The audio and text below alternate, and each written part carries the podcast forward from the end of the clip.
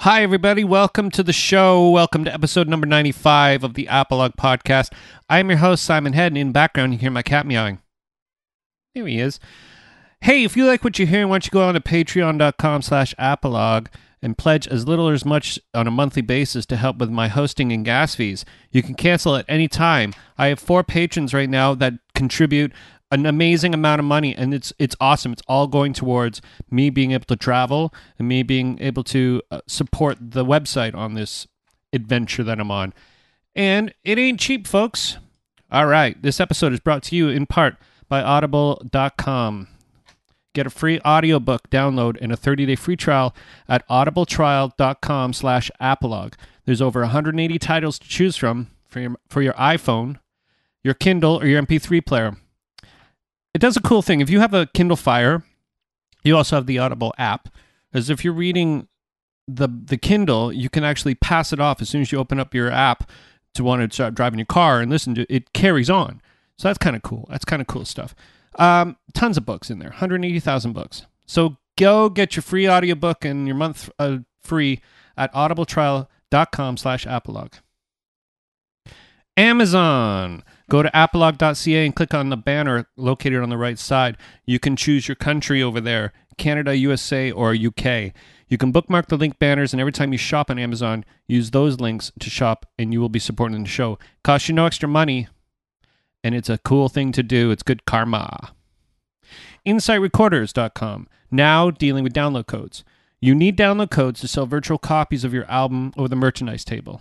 Insight will help you set up a customized page with your branding for customers to both download and purchase your music. Also, Insight Recorders deals with online mixing. If you're a band and you've recorded something in your basement and you want to have it sound awesome, send it to Insight Recorders, have it mixed, have that personal touch. Go to insightrecorders.com slash rates and find out more information. Go to apolog.ca slash shop and pre order my new acoustic album and go buy a t shirt. T shirts are running out, everybody. You can also buy a four, the Foursquare discography for $20. And every purchase you mail gets a free sticker. I have stickers. If you want a sticker, actually, just go to apolog.com slash contact and let me know, and I'll send you a sticker. It costs no money for me. Just I want you to have a sticker. I've been sticking around at all the coffee shops lately. So if you're in the Richmond Hill area and you stop at Tim Hortons, you might see an Apolog um, podcast sticker on one of the posts there. Like the show on Facebook, go to facebook.com slash apologpod. Follow me on Twitter at SimonHead666. And that's all the spots for today. My guest today is Mina Shum. I flew out to Vancouver on on a work thing, and I stayed at my friend Brent and Mina's place. Brent and Mina are friends of mine going way back like 20 years. Mina is a director. She's a writer. She's been in the movie business for a good 20, 30 years and she has built a career on making movies. Her, her newest movie right now is called Ninth Floor, and it's it's a documentary. And she's also done some movies. Like for the past twenty years, she's been making movies. And it was good to be back in Vancouver. Haven't been there in we're trying to figure out like over thirteen years. So everybody, give it up for my friend Mina Shum today, tonight actually, on the Apologue Podcast. Apologue.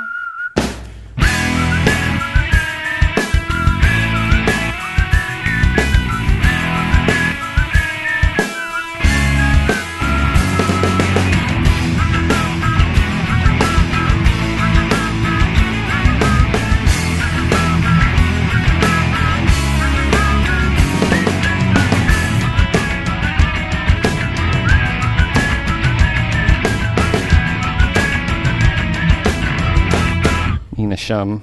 It has been 13 years since I've been to Vancouver, Yes. and now here I am yes. talking to your lovely face In my office. in your office where all the work gets done. Yes.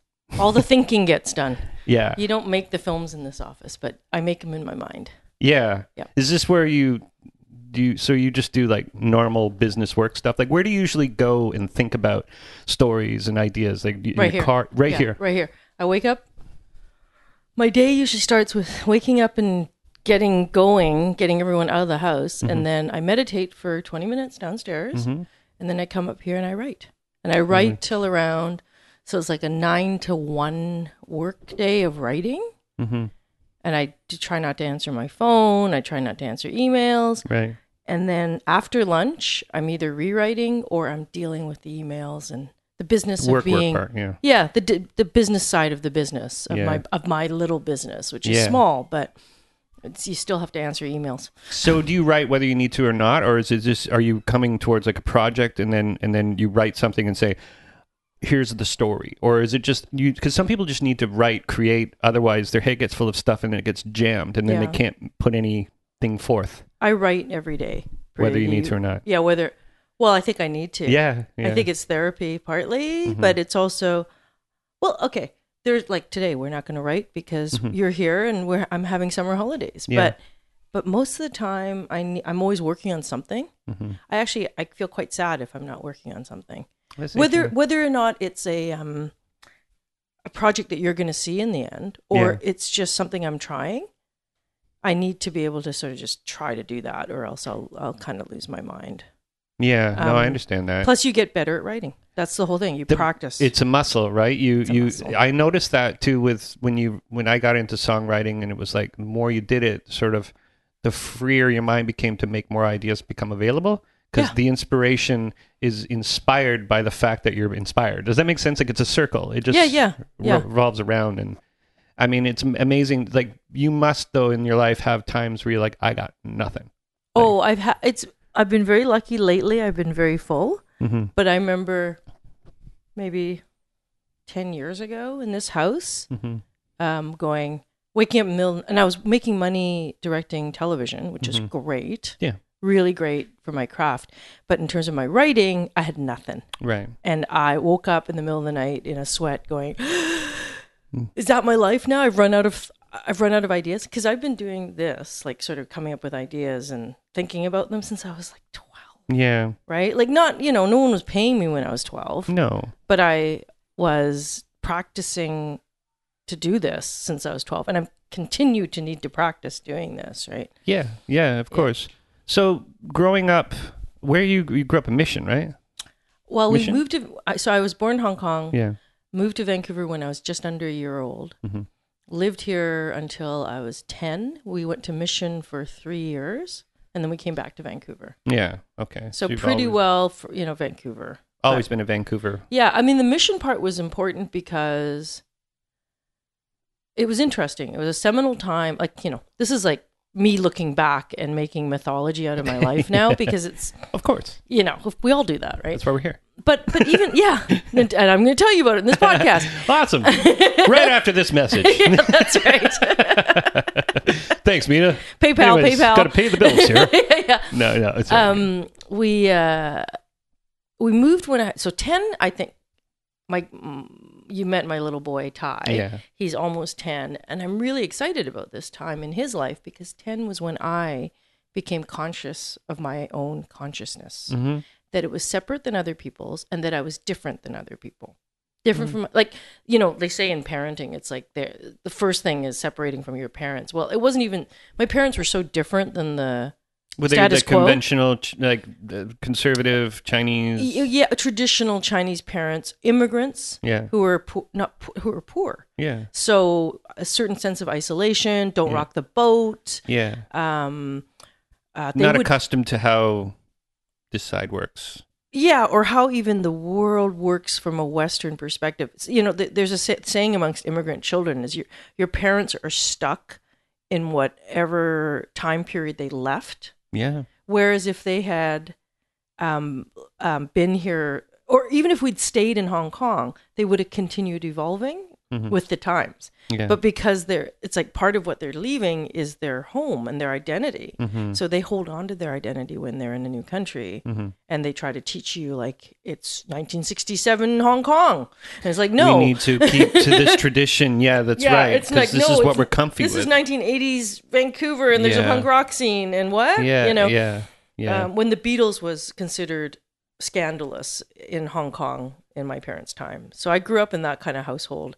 It was kind of it was warped. There was my father had an appreciation for the arts, but never do it seriously. Like never Yeah, actually get a real pursue it, job. get Yeah, a yeah. real job. Yeah, yeah. So, but but the whole thing is so mission.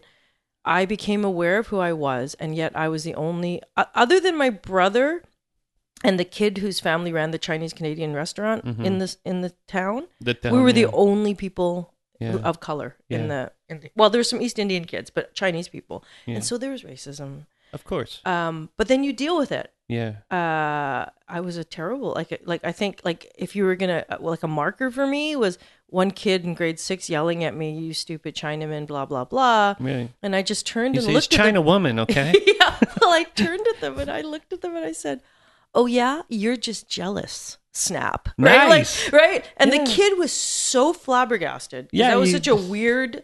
Answer. Yeah. Yeah. It or wasn't. re- re- yeah. I didn't. I didn't cower Yeah. to the threat, and instead I turned it on them. Which and actually, see, maybe maybe I was born this way Mm-hmm. because when I like now you look at psychology when when you talk about Carl Jung or he he says that um, one of his theories is if something you're suppressing will manifest itself in um, a physical expression. Yeah. So, for instance. You really want to be Chinese, but you're a little uh, German kid in Mission, Yeah. and you find Asian stuff kind of exotic in Sure. the Bruce Lee kind of way. What comes out of your mi- mouth, you know? Oh, you're you're not like us, you silly chink, yeah. right? Yeah, when yeah. really, maybe the guy's a little A jealous, little bit jealous, right? yeah. Yeah, Yeah, there's yeah. this sort of a tr- e, even if if you notice like in patterns in society, often it's like, oh, guess what? The guy who gunned down the uh, Miami nightclub was Had- homo, was possibly gay Puff- yeah, closeted, closeted just and angry. self-hating yeah. Yeah. and it's like well that there's a manifestation of that so That's right.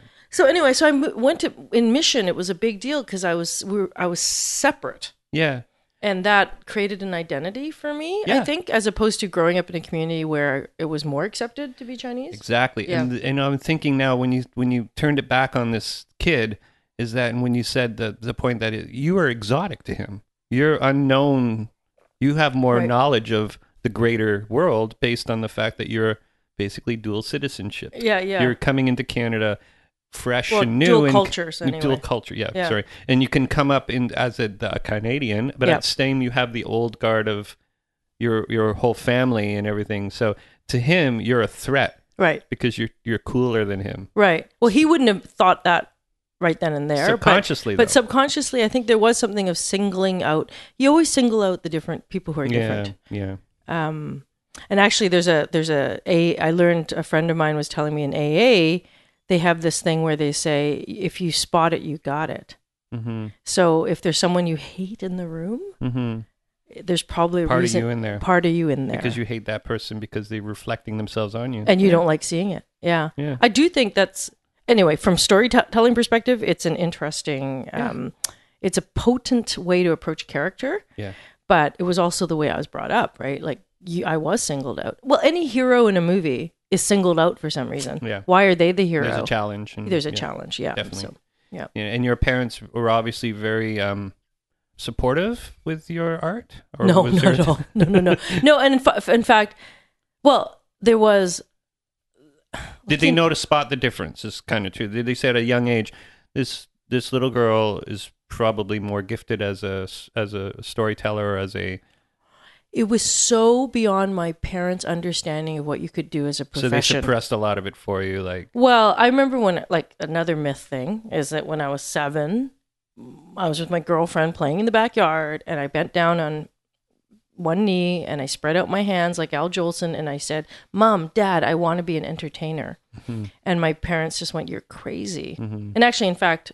I've sort of taken that to heart. My company is called Thoughts from the Asylum, right? So Yeah. I've always like been told I was kind of nuts, yeah, always in my family. Like Yeah. always, you're just a little bit off. You're um, odd. odd. And then even That's our Mina. yeah, and then Yeah. I tried to be normal. Like I tried to. Then the punk rock movement came, so Sure. that was. But I tried to be normal. Like I even graduated high school hoping I could do something um, to make money. Like maybe maybe I'll work at McDonald's the rest of for Mm-hmm. Just a a couple normal. years. Yeah, keep me busy. Keep, keep me busy at my- McDonald's. paid. Yeah. Um, maybe I'll um, Realistic. real uh, yeah and then i was actually thinking i'll buy real estate and flip it because that's what my parents were trying to do and not this is like in the 70s when it wasn't or the 80s when it was ridiculous to try to buy property interest rates were 21% Yeah. or something right Yeah. but for some reason because because the thing is they didn't want me to go to university unless i was doing science or something practical. Asian stuff. Asian stuff. Yeah, the categories for the all the other Chinese people who go to school. Okay, we're we're, we're dangerously close to stereotyping, That's but it's right. true. But it's true. My parents were like doctor, lawyer, Yeah. right? Yeah. Uh, oh, okay, you're good with your mouth. do law. Don't do med- you, you Yeah. can't No stand the sight arts. of no Please, arts. No arts. Yeah. So, but it was really clear I p- um that I w- I was I didn't want to go to university because I wasn't doing arts. Mhm. So I said to my parents halfway through grade 12, I saw something on TV where they were interviewing an actor who had gone to the um, Royal Shakespeare School in England somewhere. And he was talking about his schooling. And I just turned to my parents and I said, I'll pay for my own education, but I'm going to go do a theater degree. And when they agreed to that, I was like, either I'm not going to school or I'm going to go study theater um, suddenly I was in the theater program and I went to auditions and it was like suddenly my world just was like, yay, Yeah. rehearsals. Liberating. Yeah. At the same time, there was the punk rock thing that was really important to me when I was, I think, and I, hardcore 81 here, Mhm. um, with DOA, Black Flag. I went to the second night. It was probably the third concert I ever went to in my whole life. I was 14 at Right. the time, fif- barely 15, maybe 15. It was an all ages show at the laundromat. And I immediately recognized. I mean, I think I was introduced to punk rock music through The Clash and s- the show Sure. Mm-hmm. called Soundproof, which was a video show here on our cable network that played punk rock videos. Oh right? wow. Okay. Um, so I was. It was definitely like you know global. The reason I knew anything about punk rock, but it wasn't until I went to the show where you had all these freaks, all different types of freaks, Mm-hmm. right? Every single type of freak that I felt that I had a common bond with these people because they were questioning everything Yeah. and because none of them looked like they would be swimsuit models. I mean, seriously, Sure. it was literally like none of these people look like the beautiful people that I'm also no, don't look like. Mm-hmm. I'm not on the front covers. There's no Asian women, Yeah. short Asian women, slightly Aspiring. Yeah. yeah, filmmakers who are slightly pudgy with glasses. It's like, you know, there was none of that when I was growing up. Mm-hmm. Um, so I really felt an affinity to the music. And that really, I think, was a big art school for me. Just Yeah. Mm-hmm. going to shows and I took photos. I have tons of photos of bands from. Um, actually, it's really funny. There's a great photographer here in town called Be- Bev Davies. She did all the punk rock photos at the shows, Mm-hmm. and now that we're you know 30 years out from that scene, people are archiving. And like, Yeah. there was a film called "Bloodied and Unbowed" about the punk rock movement in Vancouver, and there's a Bev Davies just had a, a art show, and in some of her photos, I'm in her photos. Oh, with, wow, With, with a the camera. camera. and she's in my photos Oh wow. of the same show, right? That's insane. Yeah, yeah, There's actually a great photo of um, me at DOA send off in 1981, and the bass player I played ended up playing in a band when I was 17, just because I hated music at that time. It was all spando ballet, and I was like, I can play in a band, and Yeah. I formed a band with a guy I was walking down the street with. Going to see a show at the waterfront. And He was like, I play guitar. I was like, Oh, yeah, I'm thinking of being in a band. I was in university at the time. And uh, we ended up forming a band, found a bass player, and that bass player is in that original photograph with Bev Davies, is standing behind me. And I yeah. didn't know him then, Doug Smith. It's really Wow. weird. Small scene. right? Yeah. It's like small scene. Yeah. love, like love of music, and then yeah. Um, but it wasn't just music. It was, it was like you know, Well, it's sort of coming out of the '70s is pretty depressing. I mean, let's face it, right? Right, like, the- right. like the '70s is, you know, war still and things like just the depressing everything gas.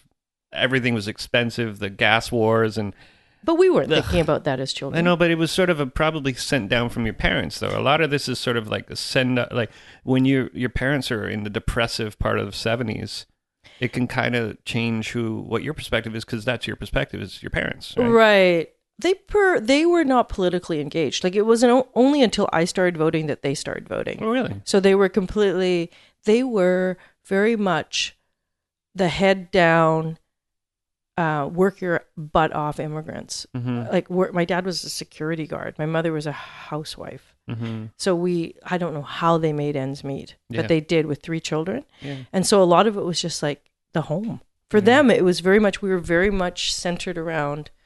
Um, but because of the high interest rates and stuff, I remember at one point feeling like we were going to lose our home. They Right. had they had just bought something that was a bit too expensive and it wasn't selling, right? Mm-hmm. Like we're talking, they would go into a house and uh, spruce up the kitchen, put a paint job on it and sell it and make 10 grand. Right. So we were moving all the time. a lot of because work just a lot of work just get to make 10. back. But the thing is, they they were uneducated in terms of they didn't have a university education. They didn't have, my dad's had a very thick accent. His English still wasn't good all the Mm-hmm. Yeah. way, all the way to when he died. Hi- His English was not, Yeah. he, he didn't come here till he was 32. right. So imagine learning, Learning how to speak English. or anything. Like imagine if we moved to Romania just suddenly, German or something, Yeah, yeah. Mm-hmm. and we're like, I don't understand Yeah, anything. right? But absolutely. we're educated. That's different, right? We're sort of you know how to run that board. I, Yeah. my dad, they were. It was very much Coming out almost like coming out of yeah, like the Stone Ages really. yeah I mean, utilitarian. Like Yeah. what can I do physically? I can guard this dock for you, right? Yeah. And So, then his side project was flipping houses and flipping houses when and, it- and raising his unflippable. family. Yeah, that's It was crazy. But I, I remember, like you know, you're talking about you are your parents. Doesn't matter how much success I have. yeah. which it's like I'm an artist, so it's Sure. not like it's not like Success is very it's relative. Yeah, Rel- yeah. Yeah, it's Yeah. relative. But you know, I have some security now Mm-hmm. compared to my parents, and yet I still like bottom when things get really freaky, like in my work. Mm-hmm. I know what I'm. My fear is someone's going to take my home. yeah. It has nothing to do with that. Like Oh yeah, yeah. the fact that your actor won't come out of your trailer does not equal you someone's going to take your home, but in your mind because because it's costing money. well, and you go to your being a child again, Yeah. and it's like, what was my greatest fear? Is like, oh my god, we might have, we might lose this house. Yeah, yeah. Right. And as as we get older, because I was a, fr- I've been a freelance sound person for well over twenty years. There's times you're like, I don't think I'm gonna work this week. I don't think I'm having any money coming in. Yeah, that's right. I got to do something, and then eventually something would happen, and then you'd get work, and then you would get paid. And as the time goes on, I start realizing, eh, it'll happen. It happens. It's been happening for 20 years. You know, something will come along now. So my anxiety is not as high Right. when stuff isn't coming in in Right. droves. right. Because I, when I accepted everything, you know, work was, I'm sure you can relate to this, all the work was coming in at once. Yeah, And you're like, oh, I've got too much work. And Right. then you do the work, but you're not getting more work because you're too busy doing the work. yeah, yeah, yeah. You know, so you're stuck. And then you hit that dry spot and you're like, oh, crap, what am I going to do? What's well, gonna that's why it's always good for me. It's like the savior is a project in my mind happen?" yeah. So you because then I can look at the whole world from that perspective. yeah right? yeah when you when you when you work something you're doing something eventually it's not it's a, it's cool because it's not just because it helps free your mind to do more stories but eventually that could be work you know what i That's mean you right, could yeah. put that into something Yep. and y- and it's a circle that always feeds itself so if you're like if you run out of things to say and then run out of things to create then the work stops eventually it's the Right. train eventually f- Yep. loses its steam and then Yeah. you got to work. So you feed it with stories and feed it with writing, and that's something I, I'm very it fascinates me about writing stories. You know, Right. like because I was considering writing a biography for a band, and I thought I Oh. could do that. Right. You know, I, I understand. There's enough grammar, spell check in my word processing. it could make me look smart enough. I should be able to sort Right, this out. right, right. You know, I have a proofreader. You know, Right. and then the daunting task of creating it's the first couple of pages must Yeah. be freaky because you're right. like but uh, you're so comfortable with it it seems like oh, i'll start writing the first page for me the first page is the most scariest well, thing there's no such. Well, the first page only comes after you've written twenty pages of s- of s- research yeah and thoughts and thoughts is the big one yeah uh, for me, like often, I've drawn the poster. Mhm. I haven't even written the film yet. but you have the I have the concept poster and, and, yeah. I have the title Mhm. uh, or a title that Sure. will will do a title similar to that, yeah and so I know what I'm. But that's that's the nature of. I've been trained, I think, in the years that I've been doing this, of like, well, what's the poster look like, and what's the trailer moments, and even Mm-hmm. though I haven't written the script yet, it's what you're connecting with the, the invisible people that eventually will come and see this that's right. you want to make sure that it's uh, enjoyable on the eyes so therefore there's a concept right. that Well- sells it to you Yeah, and sells it to myself too. Like, what's it about? So that when I'm, when I see, you know, there's there's days where it's like you're just trying to figure out what that conversation was between your lead character and their mother, mm-hmm. and their mother's not even in the film. yeah You're just trying to think like what their Backstory history, backstory was Yeah. like, and you'll get lost in that for an hour, mm-hmm. and then you come back to your notes of like, right, the poster is this. It's a thriller. Mm-hmm. Hitchcock female. Okay, that's the movie. you know, that's insane yeah, yeah. no that's very cool I and never it even keeps you thought back about on it. track as Yeah. opposed to kind of like and also the other thing is when i do write when I finally have, like, for instance, you'll see in my office, this is post it notes here. Yeah. Like, each one, I've got um, post it notes on a piece of poster board, and I've got three poster boards. Each poster board is an act Yeah. in the film. There's three acts usually in a film. It's actually really five acts, but in general, people talk about three Did acts. you always go back to that? Is that how that works? When you you follow back to the one of the other acts, it's the similar act. no, what do you mean? Well, I mean, if it's a three act Yeah. sh- um, performance, Yeah. usually it's the scene is the act, right? The the whole scene that you're acting in. Or am I making this up? Because I'm thinking about theater. Oh, yeah, the it might three be. act play is it's three deline- different scenes. Yeah, it's delineated differently. Um, well, probably similar in terms of structure, which is like acts are like um, beginning, middle, and end. yeah, First, Yeah, yeah. first, second, third, right? But good screenwriters know, and all of you out there who are listening are all going to be great screenwriters. Is that the second act is actually two acts? It's actually two two sets sets of sequences that advance your story forward. So there's really kind of five acts that happen Okay. because of that. But so i this is not a complete movie that you're looking at on these poster boards, but I had to write down generally structurally what I was doing, and now I'm going to leave it. I'm going on vacation for a couple weeks. I'm not even going to think. I'm I'm going to think about it in that low back burner way, Mhm. but I have my template now, so that You've- once I come back, I can fill it in more. the map's made. Yeah, the map's Yeah. made. Now the whole thing is once the map's solid, and it's not solid yet. Sure. But once it's solid, I work on character, and um, then I start. When I do start to write, I tend to write very quick. Like I try to write quickly, and I Mm-hmm. try to not censor. There's there's this whole thing of like, writing where you're trying to make it perfect at the beginning. It's like no no no. Mm-hmm. Um, one of the biggest trade secrets in, for screenwriters and probably writers in general is something called placeholders, where it's like yeah I'm I've got there's going to be a great joke here Yeah, that's going to turn them around. They're going to fall in love. I don't know what that is yet. yeah. So I'll write something You lame. need to get to the end before you realize what the punchline of that joke's yeah, going to be. I yeah, guess. exactly. Yeah. Like what it might inform. You might have to keep going Yeah. to get past that. Yeah. And so my whole thing, and it worked when I wrote my very first screenplay, was just get to the get to the the words the end in the script. Because once you get there, that's hundred pages. That's ninety pages. That's seventy five pages. Let's say. But from there, you can flesh it out. You've got something.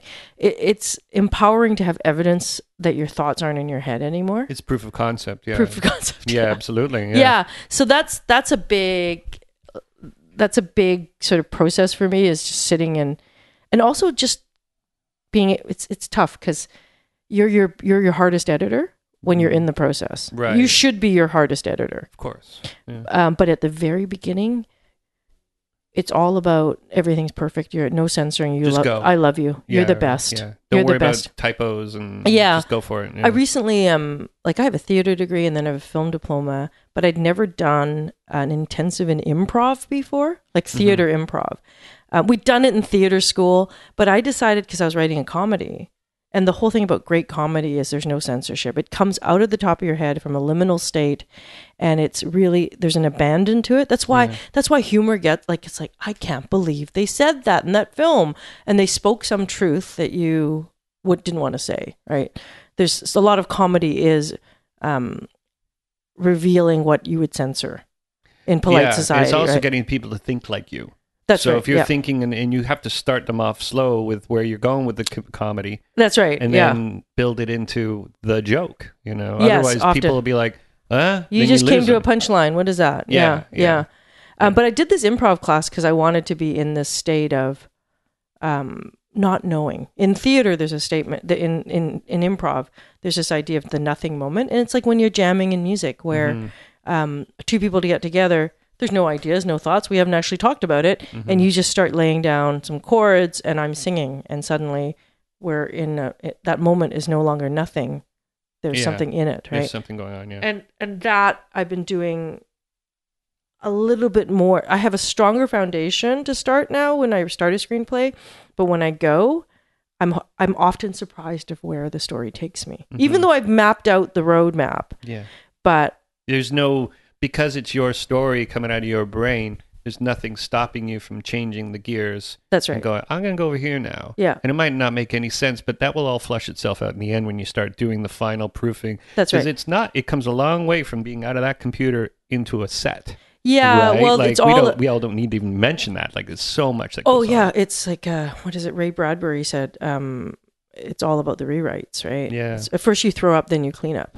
Is what he says, and you clean up, you clean up, you clean up. Like, Yeah. uh, um, somebody asked me, so I have a new film that I'm going to shoot January 2017 called Meditation Park, and I, somebody asked me already, and it, it was a film that the script came out pretty good off the bat yeah, right it came out because of all my training and how i approached it this time and Yeah. and where the story was it was it came out pretty good but somebody asked me how many rewrites i've done on it already and this is a movie that's not on the screen yet yeah, and this was an easy film like this was a film where it's like it's not like a complicated plot thing it Sure. was just like writing it really writing it well Yeah. and i don't know i'm probably like a hundred hundred drafts of it i don't know it's crazy. it's crazy yeah like i've killed trees for a living yeah, but you know it's it's it's a perfect balance it used to i used to laugh at the fact that like when you're writing you're totally by yourself with the voices in your head Mm-hmm. and when you're directing you're communicating about all those voices yeah. it's you know, all out with other people it's production right That was so gonna you're be a- full on yeah. communicating that was going to be a question because when when usually I, every time I do an episode, I do a little blog and I try to make like a, a certain amount of par- like a paragraph describing what the show's about, and I write in my voice. right And it's funny, Brent, your husband said when I gave him his because he was been on the show last year. Yeah. I said, "Did you anything in there that you noticed?" He goes, "No, it's like you wrote it. It's like it came from you. Like when Right. he read it, it sounds like it's coming from my voice. Right. So when you write your parts and your separate characters, are you writing in your voice or in their voice? Like, is it your voice projecting into them, or is it just your voice making the story up? yeah i i think that huh, i am writing firstly i'm writing for the audience of the person who's going to give me money to get my movie made or well often the first that first script is is about the funders because you're not handing it to your director of photography yet You're they giving don't read it to it to somebody the who end might give you some money to help you fund that. that's yeah. right so what you want to do is Yeah. make that read really clean Yeah. um, really engaging. Like I, I've learned how to design a page of a script Mhm. so that you'll flip the page at the end. Mm-hmm.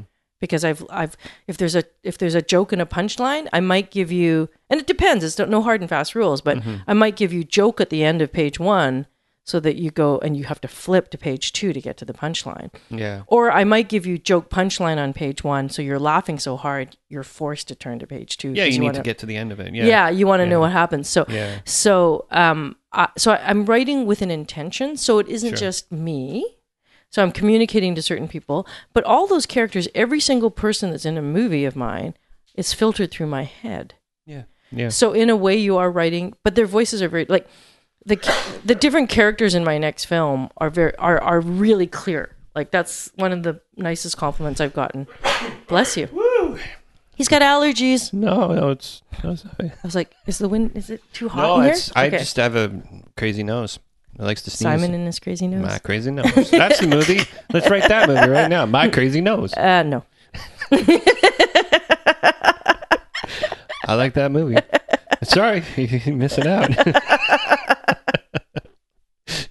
Oh, I'll so get right on that. Where were we? I'll get right on. Oh no, so you're asking me? Yeah. So every character, like, there's a family in my film: hmm M- uh, mother, father, daughter. So mother, father, 60, 65. Daughter's 40 Um, the daughter doesn't sound like me, Mm-hmm. Right. except for probably parts of me. Yeah. S- The mother's certainly not me. The father's certainly not me. But they're all me. There are Like- just different, yeah, Uh, yeah, yeah. The, like I find. iterations of your perception of what the father is or what the mother is. That's right. Yeah yeah, yeah, And and thing is, you have to well, like you, you know, it's interesting. You're talking about writing in voice. One of the the script that's the script that has not happened yet. That's sitting on in my office, and I'm pointing to with the It's a little post-it sad notes. right now. Mm-hmm. It's Yeah, it looks just a little sad. I just was hiding it, but it's um it's a thriller. I've never written a thriller before, and after I wrote all the plot points, it was like finding all the markers for the plot points. Where are Sure. the I had a concept, right? It's like what what are the turns? I got to this point where it's like, ah, what do I do now? Because uh, I didn't know how else to take it to first draft, and I remembered, oh God, usually you start with character. So um, I have a sheet called Essential Questions. It's a theater exercise, like for actors, where there's 23 que- essential questions about you that you have to answer in the first person. So suddenly I am the mother and I'm going, I uh, describe yourself in three sentences, starting with the word I. I am loyal. I am good at, at mothering. I am devoted to my husband. Mhm. Like, so three things that, that that's, but that's not Mina. No. But I'm answering it in I in order to get a sense of the character. So that Yeah. when I write the dialogue, yeah. I'm There's already in that character. backbone. Yeah. Yeah. There's that yeah. backbone of this, the rules you've made about this person. Because if it was, I'm disloyal, I am this person, Yeah. you know, three things, but you said three things that are good, right? Or did No, it matter? Just three anything. things. you Anything. can I am, write- you could say I am sad. Yeah. Uh, I work at Walmart. Uh, you Yeah. could say anything that is Can't say relevant. Walmart in the movie, though. Because then they'll You have might. to you know, you You call it Supermart. yes, you are. Super yeah, that's awesome true. art. Yeah. But but you you write uncensored and you write as if you're the character answering those questions. Okay. Yeah. So, for instance, if I was a depressed character, I might actually say I'm unbearably sad as an I, as Yeah. opposed to saying I'm a doctor. Her concern is I'm unbearably sad, and that's what drives. and that's what their drives story. the character. It gives Yeah. gives me some insight into who she is, right? So, Yeah. and then another question at, at the end of the twenty, that's like tw- question number twenty one is, um, describe um, what's the first thing you do in the morning. Mhm. That's something you may never see in a film. You, uh, But- you may yeah, never yeah. see it in my movie. Yeah, you may, yeah. and all this character work, you Yeah. may never see much There's of this. never the montage of the coffee being made. yeah, yeah, except for in one of my films, probably. The Mon- I And think then you had a this- montage. I of had a coffees montage being of made. coffee and drive. She said, I think I- yeah, that's right. I remember that. Sorry. How cliche and droll. "Yes, coffee." Oh, yeah. I, it's it's it's interesting that you say you've you've come up with these exercises, and that's what drives the story, but it has absolutely nothing to do with the story. That's right. But it does in some weird way. Like when you come up with these characters, um, do you already have the story in line? Yeah. Okay. yeah, Because that Yeah. would make it unbearably hard if it was like just characters. it's a comedy and uh, the main actor is suicidal um, or you know what i mean or Yeah, yeah. has um, uh, i don't know missing a leg or something Right. there's part of that story there's three things about this character that Right. you know but that'd be kind of interesting to do something in an exercise that's completely opposite to what i guess that would be a dark comedy at that point Yeah, and it's and that- that actually can be the basis for what what drives you to write that story Yeah. is that you're you're playing with the expectations. yeah So it depends why you're writing something and what it's about, right? Yeah, like yeah. to me I'm always thinking like the stories come, like the actual like why am I writing why did I make Ninth Floor my last film? Yeah. Or why did I make this meditation park that I'm going to be doing next? Why a thriller after it? yeah thematically they share something similar like there's there's always some que- something and it's something that i'm interested in Yeah. right like ninth floor uh, how, how, how do we see and how is the power of how we see uh, affect everything Sure, and You know? imagine coming out at such a heavy project like that that it gives you pers- some perspective into other parts of filmmaking that you probably never even knew. well i wonder because it's the darkest that ninth floor was the darkest subject i've ever dealt with Yeah, In just terms describe a little bit about. Oh 'cause, yeah, uh, okay. It's a documentary for the feature for the National Film Board that I did. Um, the premiered in 2015, and it's still it's playing in competition in Trinidad next month, and I'm still um, touring the film a little bit. But it's basically about a real incident in history that nobody knows about in Montreal in 1969. Six black students charged a white professor with racism, and they were also all under surveillance at that time just because they were black Mm-hmm. just because of their color. And so um, I couldn't believe that they were actually under surveillance and that they actually called racism in 69 as new immigrants. Like that was so interesting to me um, that I started investigating the characters and Yeah. the participants of the, uh, Sure. like I call them characters, but it's like to me, because it's like, who are these people that made this story Yeah. happen? And 'Cause it's whether, whether so it's forgotten about that you. It's uh, like fresh canvas. There's Fresh no, like, canvas. Nobody a knew little anything bit about of it. information out there. There's Yeah. no information. but it's the the darkness of society at that point and how um how we were we as a society at that time were not making the most right choices i think Yeah. in terms of how we deal with each other i really wanted to look at yeah, it showed me i mean i've never cried so much making a movie because it was so sad like i was Yeah. really affected by the participants and how it affected their lives i was affected by their courage we are still every day in our in our world dealing with how we see each other. Right. So I I find I found it completely captivating as a filmmaker to be able to express that cinematically, right? Yeah. but also because of that story, I'm pretty sure. I mean, there's Meditation Park in the middle, which I wrote actually before I started working on Ninth Floor. But this new one, which I'm calling Mama right now, this thriller that is so unformed, there's some real darkness in there that when I was writing one of the characters, the, the character of the um, antagonist in the story, and it got to name name something significant that happened to you in your past, it was such creepy, freaky stuff Yeah. that I sort of put stopped typing and ran out to Brent and went, "Oh my god, I have never written a character where they're coming from that kind of place of like you know where there's a Mm. history of uh, familial sexual abuse. Yeah. That's not something I write about. No. It's, it's um, not something I in in my comedies. It's not something that comes out Yeah. right. But in order to write a thriller, why is You the need bad to person have- bad? Yeah. Exactly. They're bad because of, and uh, because I believe personally that most people are trying to be good. It's something that happened in their It past. breaks them. Yeah. Yeah, something that mentally. broke them that Yeah. that has making them create Yeah. badness again in their lives. Right? It's like a circle. But so that from one film to another, there's a gr- there's a change. Yeah. Even though I didn't, I never anticipated. I didn't know this film was coming after Ninth Floor. Sure. Like you don't know what's gonna Yeah. grab your yeah, It's fancy. like writing a song, right? Well, here's that song. you Here's know. that song, Only and it's then- three minutes and not three and a half, you know, two hours. yeah, but it's three minutes, and then it's actually it's funny because you know Ben Folds, who we know, yeah. um, he we used to talk about how I'd be like, "Your that song philosophy is perfect. Like Mm-hmm. it is a perfect song," and he's like, "Well, it's not making a movie. Yeah. Movies are harder." And it's like, actually, I kind of think writing songs are also equally as hard. Right, because you're writing a million or a thousand words or fifteen. hun- You're writing a movie in three minutes. That's you're right. putting a scene in people's brain, Yep. and then they have to mentally f- image or mentally create what's happening in the song. yeah, And when you do it right, correctly, it's awesome. I mean, same thing with movies because Yeah. movies are a little bit on the nose sometimes. You're Yeah. like, really, that happened? Oh, I'm so not surprised. you right. know? It's almost like there's something about that structure in songwriting, and I think um, in filmmaking too, in storytelling, where your it's a familiar box that you're playing in, sandbox that Yeah. you're playing in, but you got to lead people there slightly differently. It's got it's got to feel surprising and inevitable at the Sure. same time. And touch, touch, um, touch spot where you can it touch them in the thought where like I could be that person or I could be in that situation. That's right. You know, yeah. So It's not- somehow you're leading and speaking to people. I think it's similar sure. similar directing of people's emotions in Right. music and in film. Yeah. Of course, music transcends all of everything because it's not so often music that's instrumental, it's not language based. Yeah. So it's got a little bit more ability to be free. Like, for instance, when people are on their deathbed, we're not thinking about movie clips to show them, No, that's- we're playing music. that's true. Right? That's true. Yeah. So I kind of think music wins for that reason, right? Yeah. No one's ever gone, watch this great scene from Step Brothers, Yeah, right? yeah. You know, even though Yeah.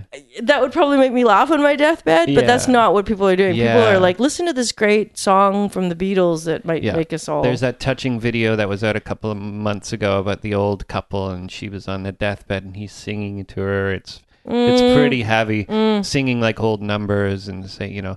But she was like, uh, you know, maybe an hour away from death, and they're Wow. having this moment. They're sharing about music, and you know, kind of got a little nullified that it was on Facebook. So you're watching this on Facebook. right, so yeah, you're like, yeah. oh, okay. No, moving on. Where's the one with cats hanging out of trees? I want those videos back. You know, it's kind of weird, eh? That, Oh, Yeah. that we, well, Facebook is really good for expressing um, a solidarity of mourning. I feel like, like, Mm. like it's the grieving ones that, or the happy ones that I look at. Yeah, I I- was looking at like there's there's um there's there's three types of Facebook Facebook posts and and two of them are try, entirely wrong. By there's like the fuck my life, and you're like, okay, that's your update. yeah, yeah, yeah. you know, and well, what's going on? There's some you know, so you're reading like obviously negative things into it, Right. but c- it could be completely served in a completely different direction right. you know and then then there's the uh the needy. I'm I've had the flu for fi- I need Yeah, people yeah. to care about me, Right, you right. know.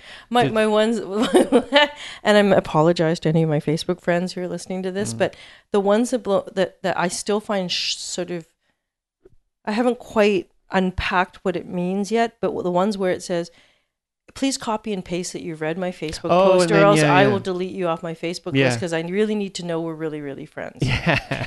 And Delete away. yeah, I'm Go just ahead like. for it. I'm just like I don't even know how to copy and paste on my Yeah, iPhone, yeah. so that's or not going to share happen. if you believe in this uh, this philosophy that I'm presenting to you.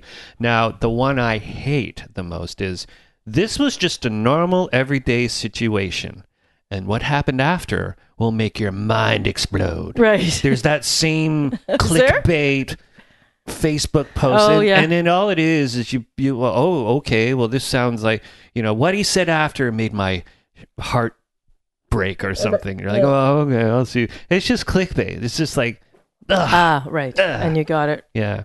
And Actually, we got past it, but I was going to mention like about your your documentary Ninth Floor.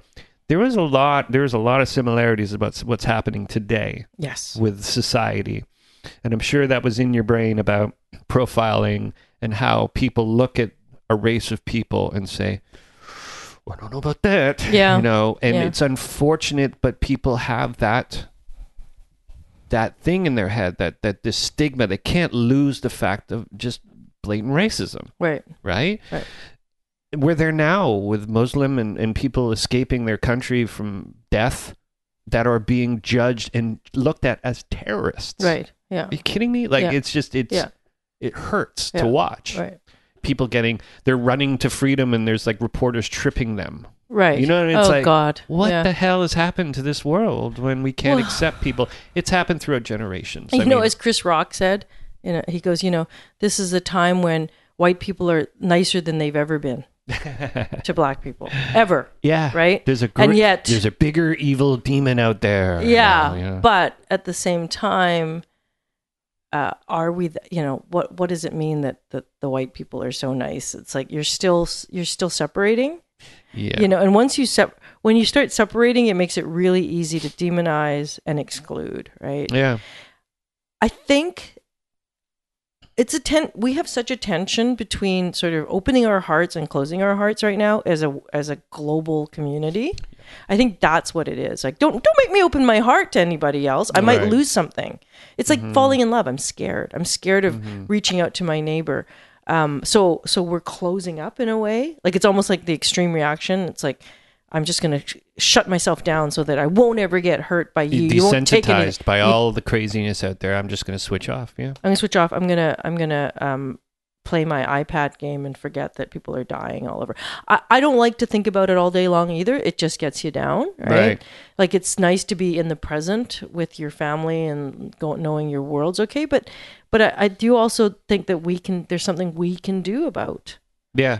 Well, The- s- the- technology has made things so much easier for getting information. It doesn't make it good information or correct information. It's Right. information. Well, I think, but I don't think. I think you can be influenced by technology, but I think the change comes when um, I'm walking down the street and I am scared of somebody because of something they're sa- something about their physicality is sure. is making them off-putting to me, Mhm. and instead of sinking into my fear, I look at them when Yeah. I cross them, and that alone, the fact that I've acknowledged that other person and looked at them creates little ripples, I think, It, and creates it makes a contract at this point. You've looked at this person. You've said, I, I can see you. I Yeah. know what you're doing. And you look them in the eye, and that will give them. That's actually, isn't that one of the self-defense. self defense first? You look, but it's also, I think, it's funny. It's self-defense, Mhm. but it's also compassion. Yeah. you Yeah. know that you look at someone and acknowledge them, and Yeah. then suddenly they're not a threat to you anymore. You're not a threat to them Yeah. because all that whole thing is like sometimes you're bringing the threat into the fact that I'm scared. I'm bringing the threat into Then they the room. turn like dogs and they smell fear. And That's then right. It becomes it, it, well, it- they don't know if they're supposed to be scared of you because you're Yeah, reading. yeah. You're reading weird. Yeah. Like how many times have you been in an intimate work situation where you're meeting someone for the first time and they just seem like they they brought the Mm-hmm. cold in with them into the room Mhm. and it has nothing to do with you. Like Yep. often it's not like this. is the it's, you know just philosophically when I deal with people, it's like it's not personal. Whatever it is that they're, they're, they may be yelling in my face, Mm-hmm. screaming racial epithets at me, right? But at the same time, it wasn't the first time they were racist.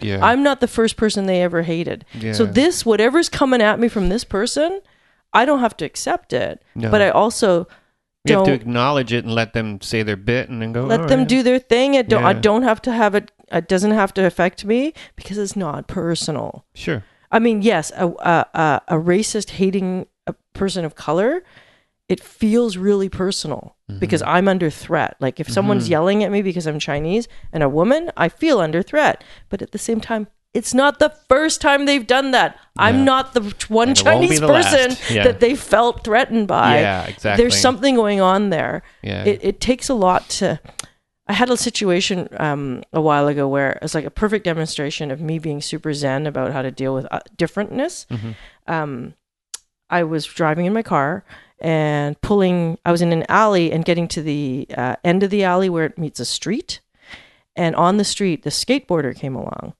on the sidewalk and he was zooming really fast and i almost didn't see him and then i saw him i hit my brakes and i turned the corner to go to the coffee shop and damn he was going into the coffee shop Uh oh. so, and i was like i can avoid this Yeah. i can go home and just not get coffee Sure. forget it or i can go in and so i went in and he, and he was screaming at me in the car he just looked at me and he was like he didn't say anything racist but he was like watch where you're going and i was like i saw you i'm sorry right i saw Yeah. you Yeah. so I get there and he's in front of me in the lineup.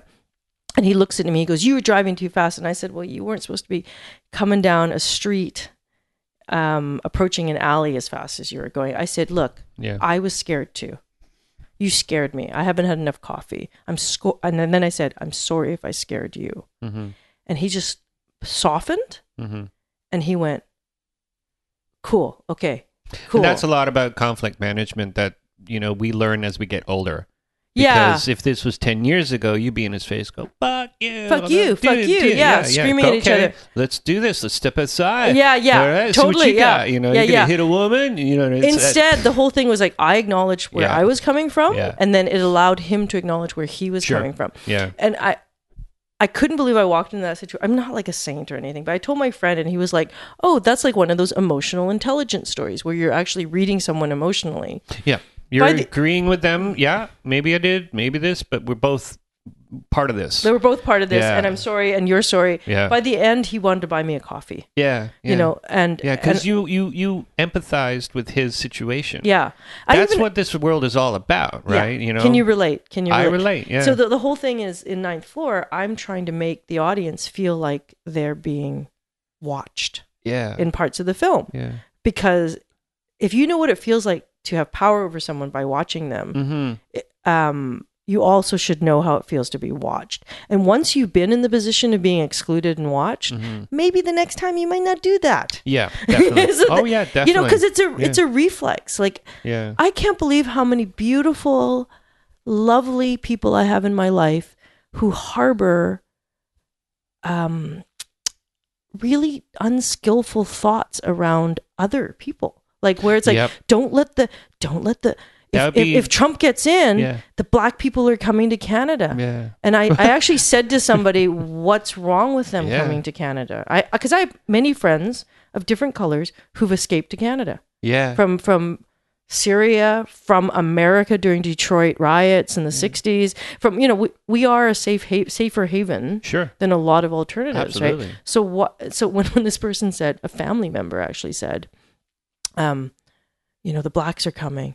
I just looked at them and I was like, "You you saw my film, didn't you?" Is what I was thinking, right? And you say you loved my film. Yeah, What yeah. I said, I said, why why would that be a problem? He goes, she goes, well, it's it would be um, if they've got a chip on their shoulder. And I said, well, they're not. cri- Oh, okay. I said then they're it's not just criminals. Ignorance. It's ignorance. I said, That's- would they would we let criminals into our country? yeah. Th- and then Brent actually very smartly said they're refugees. Mm-hmm. If they were coming here because of Trump, they would be refugees from a civil war in their own country.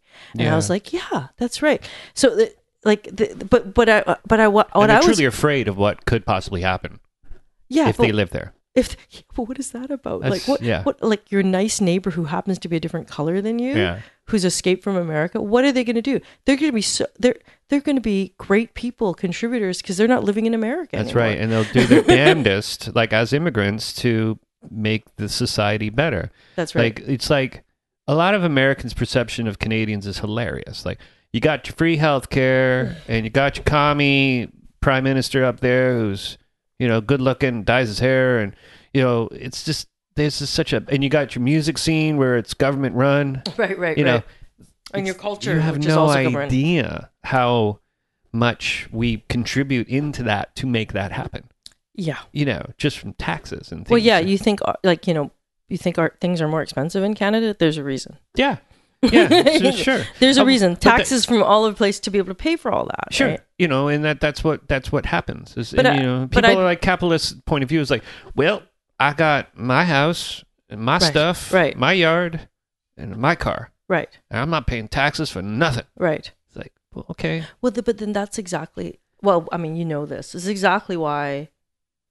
Um, sorry, Americans, if I'm dissing on you, because Well, not no, a lot we're of our just- friends are. we're Canadians trying to fix the problem, which is ridiculous. Like I don't even like talking about it, the American situation because I'm a Yeah. Canadian. So, but what what I can say about being in Canada because we have socialized Medicare, because I've seen firsthand how they treat the poor. Mhm. with my parents and when they were a- when they were aged and needed help Yeah. how there was a safety net for them how there was a system in place there was real compassion Yeah. that means i'm growing up in a society where i have less fear that i'm going to be left out without my own house and car and gun Mm. Yeah. right so because i have less fear and i'm growing up with- in that environment i'm reverberating less fear and we live in a cal- we just live in a calmer society And sure, because of- we have homeless problems. We We, do. have racism, crime, we have racism, crime, we have all, the stuff. America- yeah, we do. We, We have do. it all up we here. just can't kill you that's with right. guns, That's right. and Yeah. that's a big thing. absolutely. And also the fact that if you if there's anything happened to you, Simon, right now, and you're out of province, I could Mm-hmm. get we home. could go to the you go, get home, you get to the doctor, no problem, no problem. right? Like for the most minor bee sting that you're not sure about, Yeah. Mm-hmm. you can go to a doctor. Well, the fact that you're not low leveling worrying about that because Yeah. you can't pay for your Medicare Yeah. probably means you're not yelling at your kids. Yeah, and there's an under yeah. Right? There's an underlying um, ethic in America saying if you're a freeloader, then you're not contributing into the Right. dream, Right. the American dream. If you're just freeloading, because that's the way it, it's perceived, Right. is you're just getting free stuff. Right, right. But there's more to it than that. Yeah. But so I mean, we can't educate everybody because the funny, the most Americans probably we have on this show are like-minded people. Like, I'm Right. sure there's no Trump supporters Right. on this uh, podcast. But see, for me, if there was, hmm I'm okay with that because Yeah. that you're allowed to have your opinion. absolutely. I actually think the whole thing uh, not to analyze the American system, but I tend to analyze anything in the world that's happening, any world events. I, I often will look at it and go, what does it mean from a story perspective? Yeah. What does it mean when you're, if I wrote this, if I wrote that in 2016, the world is further, that North America is further along in um, human rights in some ways, and at the same time, they're about to elect Donald Trump Yeah. that is an interesting tension for a film.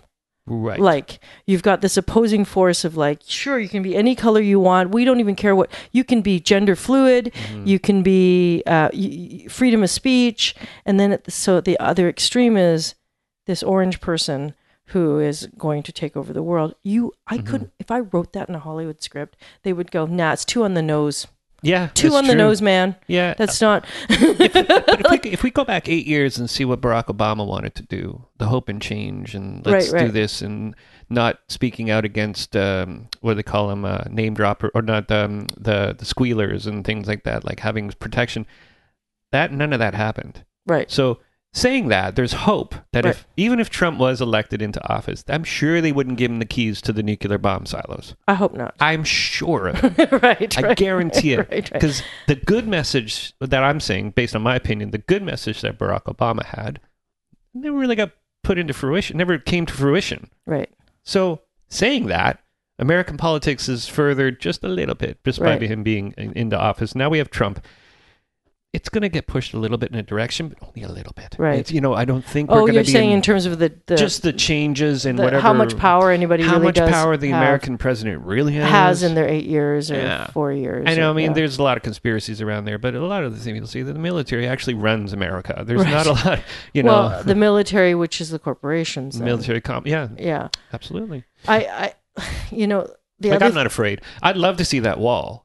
You know, I'd love to see that wall. That'd be so awesome. I'm a Because little we're paying afraid. for it. I'll help build that wall. Well, see, I'm a little afraid. I'm a little afraid because I'm a person of color. sure. Like, I went down to Oregon recently and saw the anti immigration billboards Ugh. that were on the freeway that someone paid for. We, we in Canada are not allowed to buy billboards that say that, you know, of course. but they can down there. Yeah, it's free so speech. it's sort of scary. That's my mother actually, you know, not extremely educated. Um, pol- she's not a political person. She refused to go to America during the the Trump rising hmm um, when he was first getting um, uh, trying to get the Republican nomination. Right. She was like, "I don't want to go down there. I'm scared." And I was Mhm. like, "You know, I totally respect that. Let's go spend our money, our vacation money, in Victoria, BC instead." Yes. And not, you know, Not in um, Hawaii.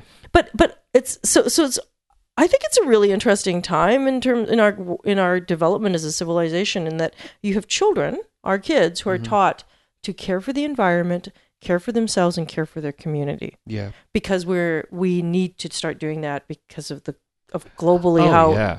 global warming and, Absolutely.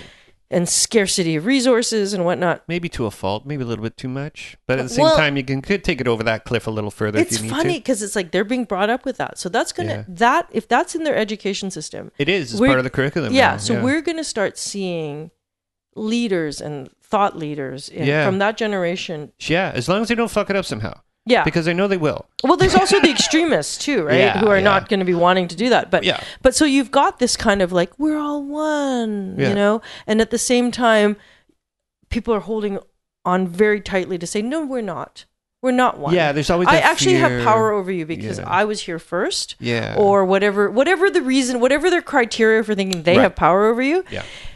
I think it really comes down to um, uh, being afraid of death. yeah. I really think Yeah. like bottom line is like not understanding and accepting that we are finite here. Like, you know, I read something really cool. Um, and it, somebody sent me one of these free will astrology. It's in all the Georgia Straits and the Now magazines. It's the astrologer Rob Bresney, and he said, you know, in a thousand years from now, no one will, will remember you. No one will remember what you've done. Anything you contribute now is insignificant. And then he said, I don't believe that. What if my hypothesis is, my belief and my prophecy is, is that in a thousand years, everything you do now will matter because you'll be re. This is his story, right? Mm-hmm. You'll be reborn into a, a, another body a thousand years from now, where you remember everything you did Yeah. now Genetic today. memory. Yeah. Yeah. So he was like, "What would you do if that was, if that was the case? If if what you do right now, um, what if you could live like your soul was eternal, so that in a thousand years you're reborn and everything you've affected today Yeah. had something to do with a thousand years from now. Yeah. And I, that gave me pause. I actually went just from a story perspective. How Yeah. interesting is that, right? Yeah. Um, and then I started thinking, well, what am what am I doing? What is Yeah. Mina doing with her life that is can contribute a thousand years from now? And it's Yeah. like I do think I'm doing something. I'm agitating for people to be all sorts of characters. Um, I think particularly people who don't have any power to find their own power. Yeah. And we So- couldn't be in a better time for that right now. yeah. You know, So this- it's like whether you're the freak with green hair Yeah. and one toe. Yeah. There's a uh, power who- of knowledge now that we all can get. that you can actually Yeah. find a way to Yeah. feel Because 30 years ago, you'd have to go to the library. Nobody liked going to the library. Nobody liked that part. But now you just your libraries in your pocket, and you library can in your go. pocket. You can you can you have you can reach out to community sitting by yourself. Mm-hmm. You can, but also I think philosophically we are in a time where um, we f- we know what it's like not to have thought that what we do today affects a thousand years from now. Yeah, no, I truly I agree with you 100%. You know, think what we were like like uh, 200 years ago. I mean, we had boats with masts and now we have machines and computers and things that they you know there's certain things that I'm doing right now that I think if I would pu- pu- put into 200 years ago they'd probably burn me at the stake Right. If you They- said this is what was going to happen. yeah they would say he's a witch or if I could prove this sorcery Right. that Well- we're doing now every day and not even thinking about it I'm thinking less in terms of technology in a thousand years from now, but I, I do think in terms of like, what can you do? What can Simon and Mina do sitting here? Why are we doing this podcast, Yeah. right? Well, this will go somewhere it'll be out a thousand years from now think about that well, or or one. All you need. This is the punk rock myth, Mm-hmm. right? All you need is to change that one person, yeah and that person may be the person that will affect someone else's change, yeah that will affect some bigger change. Absolutely, and that's the thousand year theory is that it might be a different diluted version of Yeah. a big idea. Yeah.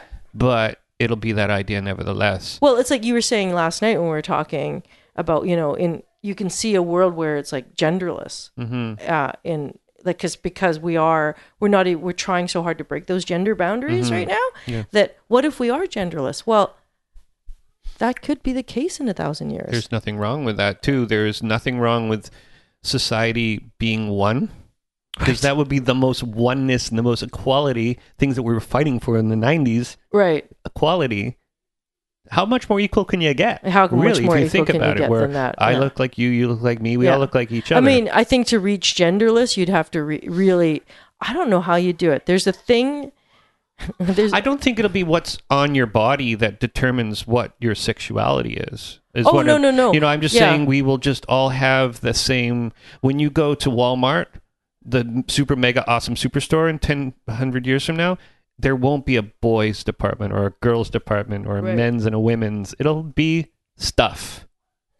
yeah. Here's your stuff. Or what if capitalism fell apart in a thousand years and we went back to a barter system where Uh-huh. there is no gender because you're getting the hand me downs from your neighbors Yeah, yeah, yeah. Absolutely. because you gave them a chicken. yeah. Or Yeah. you know, I don't know where it's gonna. I don't know where it's gonna end up, but I do.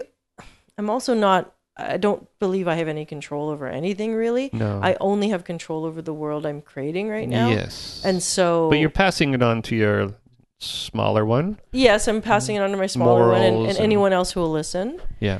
um, I don't. I know from as a living, breathing human being, living with other human beings, being closed is not the answer. Mm-hmm. Walking into any situation where you're closed is not the answer. Even when you're scared, Yeah. there's no wrong with being nothing wrong Yeah. with being open. You probably get more accomplished. It, being it's open. unfortunate that I think you're right, and I think they're teaching this in school as well as is is acceptance of each other. Like they've somehow un, uh, since my son Everett was in kindergarten to now going into grade eight, they bullying is completely outlawed. You know, and a lot of people say, "Oh, a little bit of healthy bullying makes the whole soul strong." It's like you know, it's like some people say that. Some Right. people have that objective point of view. It's like I wouldn't be me if I wasn't bullied. Right, You know, right, it's right, just- right. it's- uh, you know what I mean? Yeah. Bullied. You know, bullied Right? yeah, yeah. here we Well, are. You know what yeah, I mean? yeah, so yeah, yeah. there is a case for well, you need a little bit of accountability. Well, the thing is, I don't think bullying may be outlawed. yeah, It doesn't mean it doesn't exist. exactly. It I mean, just it's I different see it in version. my work environment. Okay, Yeah. like we're talking adults, right? So Well, I'm talking about I'm talking about the people below, like our s- children. yeah, They're coming through a school saying, if you see a bully, you come and tell. There's no That's right. shame. Right. Whereas when we were in school, there was a big shame for Sure, yeah, yeah, narking yeah. on a student. Yeah, actually, we just had a friend's kid say he was bullied. Mm-hmm. And so there was a conversation between the principal, my friend's parent, my friends who are the parents, the and then other the parents parents. of the other Bully, kid. yeah. Yeah. bully's a bad name. It's a bad word. Bad word right now. But Yeah. you know what? I don't know. I don't think. I don't think otherness and trying to have power over someone else because of otherness is ever going to go away. No. Unless we can shut off the fight or flight response because it comes from primal re- it's a primal reason why we're afraid of people or Yep. oth- things that we don't understand Of course. yeah. it's you know because the lion is going to eat you Yeah, right? yeah, yeah, it goes In the way back to cave. that. yeah, Yeah, it goes exactly. to that goes to that so i don't know if that's going to go away unless you know we all become expert meditators or something i'm not Mm-hmm. sure how but but we are in a civilization where we can actually check our heads a little bit there is so much pop psychology out there yeah. that pop psychology is being taught our children before they've even have a sense of psychology. Yeah. They're not even working out their manias yet, Yeah. and yet they're being taught how to Mm-hmm. con- how to control or listen to your feelings or what does it take care of your feelings. Sure. on a, on a chart at school I saw take care of you know do your homework, stay clean, like hygienic, take care of your feelings, and I was like, oh my Mm-hmm. Whoa. god, in Yeah. grade this is primary school I'm seeing Yeah. this. Uh, I don't think I learned that language until I was in university. Yeah, That's yeah. amazing. Yeah. Um, so I mean, teaching kids that may instead of picking up a gun, they might just stop for a minute and, And think, think. Yeah. about it, right? Yeah, absolutely. Um, There's but- a lot to be said about looking back and seeing, oh, let's assess this situation. That's right. What's happening right now? But- but I well, you're don't- seven. Life sucks right now. Yeah. You know. but I don't know if we can completely. It would be a lie, I think, to ever say that we're never afraid, right? well, I don't think. Well, like it goes back to you need a, a always a little bit of something in your life to make you think and reassess what life is all Right, about. right, right. Because if we completely outlawed bullying and we completely outlawed people being bad to each other, right. I got a feeling that would be possibly manifest into something mm, in a couple of years from now not so cool. Right. Yeah. You know, because then everybody as soon as you get just a little bit of snark going on, then you're you're you're offending me, you're bullying me. right, then the right. bar is lowered for what sensitivity is. Right. Right. Right. And then you've got unfortunately- non-resilient people who cry all the time. Exactly. and I see it with millennials that I worked through in my old school where they're just completely self-absorbed because they were told by their parents how special they were. Right. Right. Right. You're a snowflake. No, you're not. You're just a pressure, you know. You know, I think I think we can agree on this. Sometimes life needs to have a little bit of accountability and and a little bit, not shame, the word, but you need to sort of say you are accountable for your actions as a Right. person, and Yeah, we're you have to, speaking for yeah. to our kids. Right. And so far, it's worked pretty good for me because Right. my kids, whenever they would sit at a restaurant, they wouldn't make eye contact. With Yeah. it. I said, you look at that person. That Yeah. person's asking you, and they're going to bring food to your table Right. you look at them and you give them respect by locking eyes with these people. Yeah, that's and now you're at the restaurant and you're like, "Hi, may I have, please?" And I'm like, a little tear in my eye. I'm like, "Oh my god, That that's worked. the, the Yeah. first thing about respect is that you're acknowledging." Right. Because I've seen so many like, "I want this." Yes. It's like, okay, oh, he's just, you know what I mean? He's so has- shy, Just yeah. a little bit of something, you know. And I see you do it too. You're Like you have to, Yeah. you have to have a little bit of something to say. Hey, you're in this global community. Act like a, a person, like a human being. Yeah. Yeah. Yeah. Because I see that a lot, you know, and w- I think, I hope, just think that that's sort of going to be a thing. People are like, because everything has a reaction, goes to a certain spot, uh, and then boom, like, Yeah. and then it completely changes on its ear because Well, I people are wonder- sick. Yeah. of I that. do wonder about what's going on right now. What the what the revolution's going to be.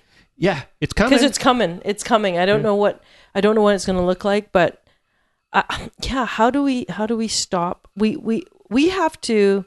One of the guys in Ninth Floor, Rodney John, who uh, is like the chief narrator in the film. Really, he's he said the only way you can um, grow as a society is to understand yourself. right. So in other words, like I'm reacting because I'm scared of somebody. I actually break that down to what that is Mm-hmm. before I react. Yes. That's a s- but that's that means education. That means when when you're an immigrant working three part-time jobs and Mm-hmm. a full-time job to make ends meet for your family, y- there's not a lot of time for self-reflection. nope. I'm- Agreed. I'm, not saying that they're not self-reflexive no, people, but, you're totally but right. You're ec- too busy get, making ends meet to yeah, worry economy about economy you. Yeah. um, is a huge thing, Yeah. right? It's like it takes up a lot of time. Oh, yeah. And if you're if you're in a different power position where you're not the educated landed immigrant who's been here for 500 years, Yeah. you you've got a different set of challenges. Yeah. I think challenge is good. I don't. Uh, uh, there's a great book that I haven't even read, but my friend Alan Mastai has. It's coming out soon. It's called All the Wrong, All Our Wrong Tomorrows, and it's about a guy who um, lives in a utopian society in the near future, and he goes, he gets shipped to the Earth where it's not utopian yet, and he's not sure if he wants to go back to utopia. Oh, because of the challenges put forth. Like, l- if utopia means all the problems are solved. solved, then what is like everybody's life? just happy yeah Exactly. right what does that look like Exactly. because like if you think about storytelling actually the crux of storytelling is always conflict There's a bit of conflict. in it's there, always yeah. conflict Conflict that it's makes, either it's sometimes it's not necessarily internal conflict or external conflict it's not necessarily war Yeah. but it's war within yourself because you Sure. feel guilty about Yeah. who you've become or That's good you know, movie making. yeah, it's good movie making. yeah. Well, it's also that the reason stories are the way they are is because that's a desire, that's a need in Yeah. human nature. And that goes way back, even to like before, as words were being written. the caveman paintings were about hunting down food. Yeah. So there was Adversity. a pursuit. Yeah. They weren't sitting around going, utopia. Yeah. you know, Yeah. it wasn't two guys in a lounge chair. Yeah. It That's was- an interesting look at it. We're like, what if like, what if all the problems were Yeah. solved yeah, in the world? that's right. What would that look like? What would happen? Yeah. That's a good What, movie. what would your life be like? There's a movie. Well, his his that book has already been optioned for six figures. It's it's, it's already let's been like change it a little he's bit. already done it. It's already no. We'll it's change fine. it just enough. Yeah, yeah, You know, yeah. he was in. No, okay, never mind. I can't write that. Sorry, Elan. Yeah. well, you know, I think we're going to go to the beach now. Yay! Yeah. Um, Awesome. Mina, I could. I really. I we could do two, three episodes. That we was could do easy. A show. I know. That was really an hour. Oh my It god. was over an hour. Awesome. Okay. Yeah. All right. Cool. Thanks, Simon. Mina Shum, everybody. What a great talk. We got there. We went deep. That's, that was a nice long one. It almost could have been two parters. Probably ten minutes away from being a two parter. I think uh, episodes longer than eighty minutes is just too long for people to digest. Thanks so much for listening to this episode. Once again, brought to you by Amazon.com. Go to applog.ca and click on the banners on the right side. Use the banners uh, to shop on Amazon and support the show. Don't forget about Patreon, everybody. Patreon.com slash Applelog. Go pledge to the show. Give it a buck. Give two bucks, give four bucks, give ten bucks, or give forty bucks. Forty bucks gives you basically a spot on the show. And you can have literally tens of thousands of people listen to your spot and to your advertising. It's good money. It's good good just good science. Inside recorders, download codes, online mixing. Listen to the start of the episode for more. I'm not gonna waste your time.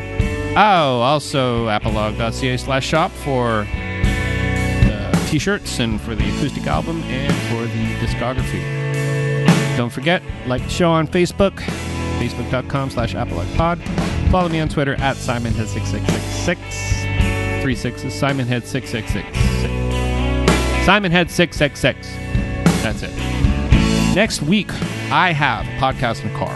Um, this one's kind of loose. This is a loose one. You, you don't need to come back if you don't want to, but it, it was a fun one I did with Justin, Greg Bolton, and Curtis Weeks. We just did it off the cuff driving home from Manitoulin Island last weekend, and and it was fun. We had some fun. We had some old tour stories. And, you know, it'll be a fun one. But you know, if you don't miss it, I won't be I won't be heartbroken. I won't hurt my heart. So we'll see you next week. I got some great ones coming up too, by the way. Um, real good ones. I can't tell you which ones because they're not recorded yet, but I got some good ones with some good old friends. I got some new friends, and I know there's going to be one with Son of Dave, who used to be in the Crash of the Dummies. Okay, I'll see you next week. Okay, bye.